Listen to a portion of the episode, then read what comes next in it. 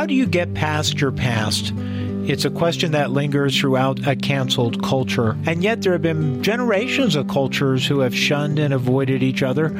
Dr. Otis Ledbetter is the author of nine books, which include Your Heritage, a longtime feature that I worked on with Jim Weidmann, the Family Night guy, and Kurt Bruner when I was a writer producer at Focus on the Family. The Bible's the Bible, right? And, and that's what we're talking about today, too, with the counseling and biblical counseling, uh, and and not not what we've made it into. Uh, yeah. I, I, I, think that's, you know, it, there's a stigma now because of how we have turned biblical counseling into something that is non-scientific. Mm-hmm. People forget that God invented science. you know, uh, you know, he creates another day every day. So he, he, he knows the scientific process. So, uh, he, he, absolutely does. it, it, it is amazing. And I tell everybody, you know, the greatest psychology book that's ever written is Bible. The, the Bible is the greatest psychology book ever written. And when I got into it, I've, I've been in counseling all my life. I, I uh, when I taught at college, they put they put that hat on me, and they would send the students to me. And then years back, I had the opportunity to be chaplain for the 144th Interceptor Wing of the Air Force, and it's got a base here in Fresno. Mm-hmm. And they asked me to to be a chaplain, so I did. I went in three years and still kept the pastorate but my job was counselor to the pilots because uh, of the of the F-16s. Right. They uh, if they if they if they go to the psychologist or the therapist, then it goes on their record. They come to the chaplain and it doesn't go on their record. And uh, wow, it, it, you know the uh, we deal in. Um, I, I'm not a clinical psychologist. I'm Right. I deal with what's called subclinical. Mm-hmm. If it if it rises to that level, then I have people I recommend that they go see. Right. Um, if it, you know if it gets above my pay grade, but uh, because it's subclinical and because most people really, like Larry, Dr. Larry Crabb said, they don't have psychological disorders. They're they're suffering with something called existential crisis or existential despair, which really doesn't need a therapist. It just you just need to find a way to walk through that, hmm. and um, that's really what I deal with mostly. You know, I could put a shingle out, and they would be lined up down the street. The people that want to have some kind of uh, just some kind of an answer. They're just looking for answers. Yeah, uh, there's a there's been a study that the church is the first place that uh, whether whether it's military people or it's people just out uh, in in the community, that's the first place they go to during a mental health crisis is the mm-hmm. church, and so churches is not really equipped uh, right now in the way we would like to see it. That's one of the things that we're doing uh, with Mind Matters and and and counsel canceled culture because we we live in a culture that's canceling uh, each other. There's no forgiveness in that. Uh, there's yeah. uh, it's it's right. just cutting people off, and so we have we have communities that aren't really community anymore because uh, they've written everybody off, and yeah. so then what do people do in that kind of crisis? Because you know that's isolation. That's uh, yeah. that's a lot of things that are going on, and the place that that people do not find isolation, hopefully, is the church. And yeah. I, I think that's why they go for mental health crisis to the church first. And the church needs to be equipped to, to be able to do what you do. Uh, if they need psychiatric help, then you recommend them, uh, on, on yeah. up that line. But, uh, but there's a biblical foundation to that. That's, and that's the way God designed it. Right. His his foundation uh, is, and then you build on top of that. You build on my my mentor. I don't know if you're familiar with him, but my mentor was uh, Henry Brandt. Um, we were good friends. We spent a lot of time together, and he, in his practice, if uh, if they would allow me to sit in, as he trained me, if they allowed me to sit in when I was younger, he would he, he would charge them less and so many people said, "Yeah, I said in." So I sat into his counseling sessions and learned so much from him. Mm. Um, of course, he was the dean of Christian counselors. He, he taught Dobson, and he, he taught. Oh uh, yes. Okay, right. And uh, um, so he he was the dean of the Christian Council long before Christian counseling or Christian psychologists were um, was popular. That's so interesting. You write that a good percentage of the population has suffered trauma. What are the symptoms, and why does trauma run rampant at home, work, school, and in community?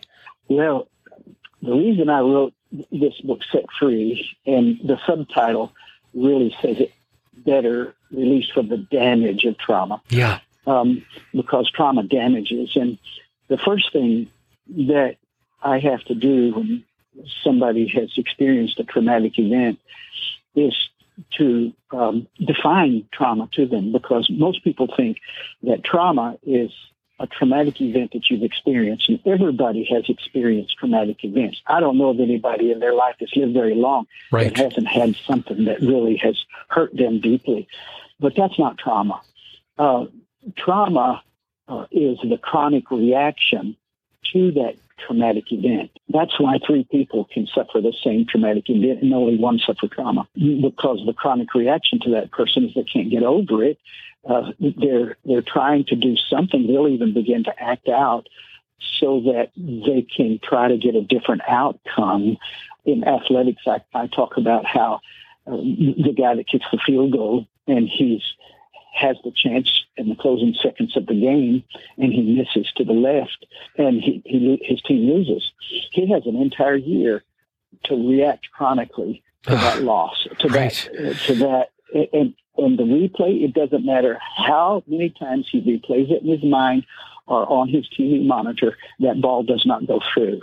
And we chronically react to it because we're wanting a different outcome the only way you get a different outcome is that if you go through it again, you have a chance to try again. But before you get it right, there's all kind of things you'll go through. Right. And so you, you say, well, how do you know you're in trauma? Well, your trauma includes sadness and confusion. And in the book, I go through fear, anxiety. I talk about mood swings, and then isolation, which uh, we talked about earlier, and lying. You live by lies. You look for a safe place because right. the trauma has created a place that's not safe. And church is a safe place, and that's one of the reasons they go is because it is safe. But even disassociation, confusion, all of that, and something that psychologists call existential despair, you lose your reason for living. Mm. Uh, you don't have pur- you don't have purpose. You don't have purpose, you, right?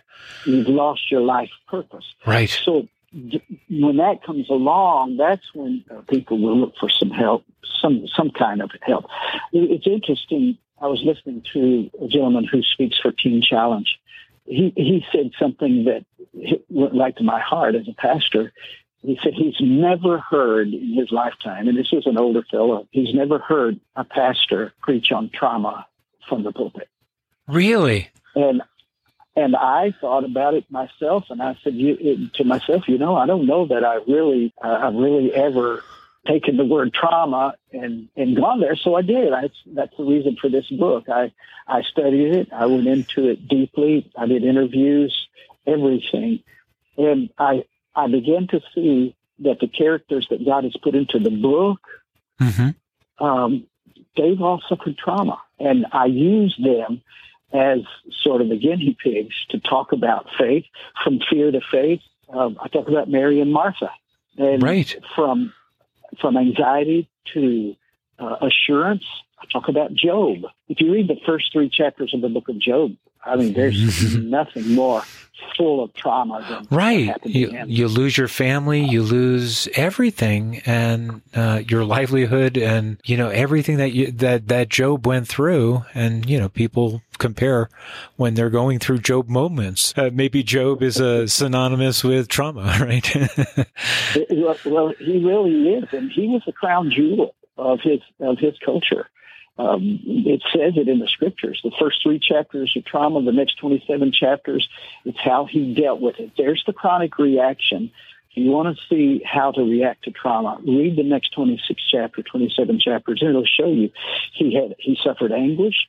He was looking for answers. Uh, he he argued with God right uh, through it, and uh, and then the last few chapters is when God says, "Okay, let me talk to you." yeah, right. and God spoke. Yeah. God spoke to him straightforward. Yeah. Very straightforward to yeah. get him back right back on the path. Stop listening to your friends. Stop listening to the culture. And you know that's that's the one thing that the perseverance of and the faithfulness uh, of of Job and his heart. That's the lesson that uh, that we need to learn there, isn't it? It is. It is. And and we will look for answers. Again, that's one of the reasons people come to my church. Yeah. Um, is they've suffered this. They're they're suffering with this trauma. They're reacting to it chronically. They're acting out, and they don't like how they're acting out because in acting out, many times you have to live by lies.